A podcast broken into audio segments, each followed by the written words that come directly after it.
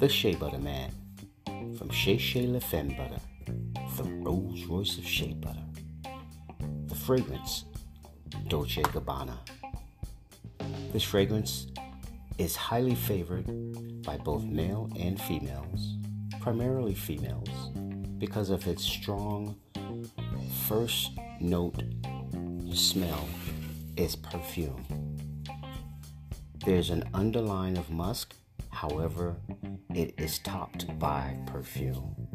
So it's favored mostly by women. It isn't it's not a top seller.